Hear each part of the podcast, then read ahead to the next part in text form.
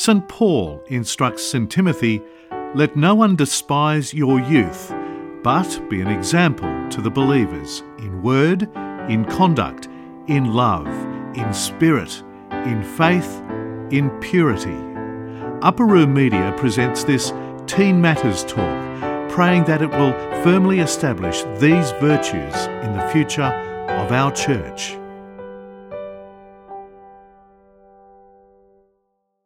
Father, the Son, the Holy Spirit, one God. Amen. Um, this morning in the Gospel, um, the Lord uses two parables,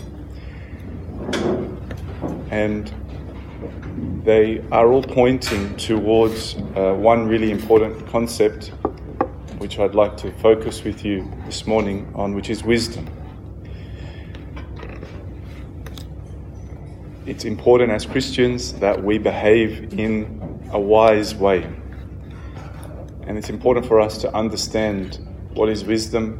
Is it the same as knowledge? How can I be wise?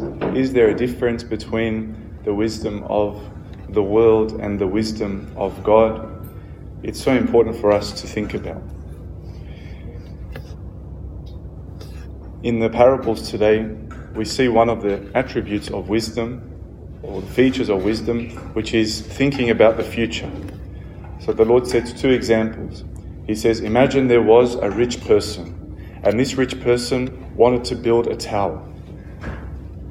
And so they got excited about the idea of building a tower. So they said, Let's start. And they found some land, and they got the building materials, and they start building the tower. And then halfway through, they realize we don't have enough money, money to finish this tower and it becomes a source of shame and embarrassment and failure. This person was not a wise person because they weren't thinking ahead. Then he sets another example of a king and says, Imagine there's a king, and this king is going to war with a neighboring country. But then this king realizes that his army is so small. There's only a thousand people in his army. And the other army's got 20,000 people. What should that king do? That king should think ahead. That king should be wise. He should look ahead, realize that he doesn't have the resources to win, and then try to negotiate and try to make peace. So, one of the first features of a wise person is someone who thinks ahead, who looks ahead, and with that information acts now. But there's a really important contradiction for us to think about. Do you remember the parable of the farmer who had a really big crop? And then he thought to himself, my barn is not big enough to store all of this crop. I know what I'm going to do. I'm going to tear down my barns. I'm going to think ahead. I'm going to plan ahead. I'm going to build a bigger barn, which is going to be big enough for my bumper crop. I'm so wise. I'm thinking ahead. And the Lord says to him, Not wise, fool. The opposite of wise, fool. For tonight your soul will be required of you. Another one of the parables is the five foolish virgins and the five what? Wise. They could see ahead that the Lord was coming in the middle of the night and they had to be ready with the oil of their good works. There's even another funny one, which is the unjust steward. So, you know this, this parable. There was an unjust steward. So, kind of like a, a dodgy employee, if you like. And his boss wasn't happy with him, and he started to kind of get the sense that he was about to lose his job. And so he thinks ahead and he says, I don't know what to do. I can't dig. You know, I'm not somebody that can do physical labor to make a living. He said, I'm ashamed to beg. It's very hard to go from working for somebody and having a reasonable standing in society to going and begging by the side of the road, I know what I'm going to do. So his boss had a few people that owed him money. So this unjust steward goes around and says, How much do you owe my boss? A hundred?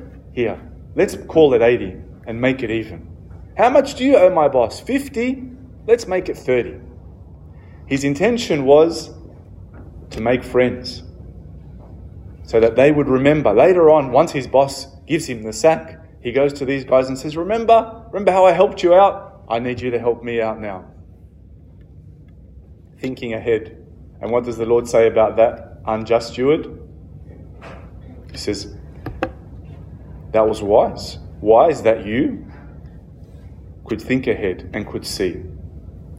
Of course, that's not to say that being sneaky and dishonest and defrauding people is pleasing to God. But what was wise was that he could see ahead. And he says, if we can see ahead with trivial things like finances or relatively trivial things, I'm sorry to say, like school, don't tell your parents I said that, yeah, then how can we not have that same attitude you know, towards our eternity? So a wise person is someone who can see the future. Not just my, future success academically, not just a future barn that is very big, but my future in heaven. Another feature of a wise person is that they can see deeply. They can see beyond the surface. They can see maybe more than what other people can see. And a good example of that, of course, was King Solomon, the very wise king. So, you know the story of the two women who came to him. These two women had, to, had a baby each, and one of those babies died. So, these two women came to King Solomon and said, This is my baby. And the other woman said, oh, That's my baby. And they were fighting over the baby. And so no one could solve the problem. But King Solomon, in his wisdom, could see deeply and then suggested a solution and said, I'll tell you what, you're fighting over the baby, let's cut the baby in half and you have half each. One woman said, Yep, good plan. The other woman said, No, no, please don't do that, just give it to the other woman. And King Solomon immediately knew that that was the true mother of the baby. Everybody could see two women fighting over a baby, no way to solve it. But King Solomon, in his wisdom, could see beyond that, could see deeply. How about me? In high school, no one is coming up to me and, uh, and saying, hey, is this my baby or their baby? That I haven't faced that scenario yet in my life. So, how can I, you know, how can I live deeply, like see deeply and, and live a life of wisdom? Well, I train myself to see beyond to see beyond the surface. For example, on the surface, my parents telling me to do something that I don't want to do, on the surface, it's annoying. But if I see deeply, I know that they love me and that they're teaching me. If I see one of my friends and they're just not themselves and they're just not accepting me like they used to accept me and they're just not as friendly as they used to be and sometimes i even feel that they're being mean to me or, or excluding me. You might see that, that on the surface but a wise person will train themselves to see deeply and think maybe there's a misunderstanding. Maybe there's a miscommunication. Maybe i'm interpreting things in a certain way it's not as bad as it seems, but now I've got that mindset of interpreting everything that they do in a negative way. Maybe that person is struggling with sickness or unrest in their home or some other problem which they don't really talk to anybody about. And the way that that appears is by not saying hi to me in the morning. It's not because they hate me, but it's because there's a thousand other things going through their minds. So a wise person will train themselves to look beyond the surface and to see deeply in their interactions with others. Think about yourself. How many times have you had something on your mind and everybody can see And they say, Are you okay? And you say, Yes, I'm fine. How many times has that happened when you were not fine that day? It happens to all of us. I don't really want to talk about it right now. I don't really want to talk about it in this setting. I don't really want to talk about it with this person. So we say we're fine. So if that's happened to each one of us, then surely that's happening with the people around us as well. So a wise person is like King Solomon and he sees or she sees deeply.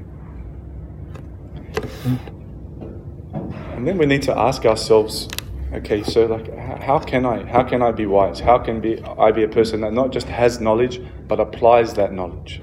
How can I apply that how can I do that? And in scripture we see time and time again that wisdom is Christ. In the book of Proverbs, all the time you see that wisdom is personified. Sorry to use English terminology on Sunday morning. Okay? But wisdom is personified. Wisdom is Christ. If you think about the book of Colossians, St. Paul says that their hearts may be encouraged, being knit together in love and attaining to all riches of the full assurance of understanding, to the knowledge of the mystery of God, both of the Father and of Christ. And here's the key phrase in whom are hidden all the treasures of wisdom and knowledge. Wisdom is Christ. I can't have heavenly wisdom outside of Christ, outside of the Eucharist, outside of His Word. Wisdom is Christ. How can we make that practical? Two simple things. A wise person sees Christ in everyone and does everything for the sake of Christ. A wise person sees Christ in everyone and does everything for the sake of Christ. If you do that, you'll be wise. Mother Teresa, who famously was looking after the poorest of the poor in Calcutta, and you know, she was remarkable because she was a Catholic nun in an overwhelmingly non Christian country. And so people started to get a little bit suspicious of her and started to complain and say, look, why are we giving this Catholic nun access to our people? And so they sort of dobbed her into the authorities, hoping that they would shut it all down. The authorities came to investigate, and their conclusion was so simple find me a local person who is doing what this woman is doing, and let them come and do it. You will not find them. And so they would often ask her, How is it that you're able to do this? How is it that you're able to look after the poorest of the poor? How, how is it that you're able to deal with things which are uncomfortable, which are unpleasant, which are sometimes disgusting, wounds, and so on? And so this was her answer. Whenever I meet someone in need, it's really Jesus in his most distressing disguise. Whenever I meet someone in need, it is really Jesus in his most distressing disguise. So, a wise person is someone who sees Christ in everyone. And in the church, that's easy. You see Christ in your Sunday school teacher. Of course, they love you and they care about you and they visit you. It's easy to see Christ in them. You know, you see Christ in each other. Of course, we're singing together, we're praying together. What about that annoying guy? What about that annoying girl? What about them? How can I see Christ in them? Well, He's there. They were made in His image and His likeness, but he, He's just in disguise. That's all. Right? When it's my daughter's birthday, one of them, and we get these like dress up people to come, and they say to me, Dad, real Elsa is at my birthday. Real Elsa. Real. Yeah? And she doesn't know that that's just Lauren in disguise. And we laugh. But guess what? Real Jesus, real, is sitting right next to you. But he's just in disguise real Jesus is in the person that annoys you the most in this world, but is just in disguise. Real Jesus. So, wise is the person who sees Christ in everyone. And wise is the person that does everything for the sake of Christ. You, your job in this world is not just to wake up, go to school, listen in class, and do your homework. And later on, when you move to the next stage of life, your job is not just to wake up, go and do whatever job you decide to do, make a living, and come home. Because that's very depressing. It's very depressing. But we have a higher calling that all we do, we do as to the Lord. I have a higher calling. I glorify God in what I'm doing, I do it in a godly way. My study or my work gives me an outlet to, for my Christianity to shine through, to love people, to care for people, to have mercy on people, to pray for people, to help people you know, the night before the exams when, I, when my time is lacking too. To forgive somebody who was mean to me. To invite someone to my birthday party who didn't invite me to theirs. It's not just going through the motions of daily life in school or work or whatever, but all of these things are just opportunities for us to grow in our faith and to practice our Christianity. So, wise is the person who sees Christ in everyone, and does everything for the sake of Christ. So I'll just summarize for you.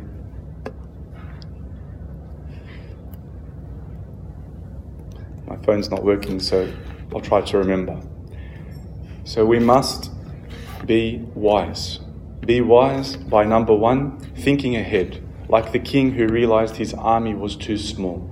Wise like the man who should have calculated things properly before building the tower. You be wise. Think about your future, not just your future here on the earth, but more importantly, think about your future in heaven. Wise is the person who, like King Solomon, sees deeper than just the surface. The people who are excluding you, who are annoying you, the people who are teaching you and giving you things which sometimes you don't want to hear. There is something deeper there. They love you, they care for you. Maybe they're going through some difficulty. Be wise and see beyond the surface. And finally, wise is the person who, like Mother Teresa, sees Christ in everyone and does everything for his sake. And glory be to God forever. Amen. This talk was brought to you by Upper Room Media.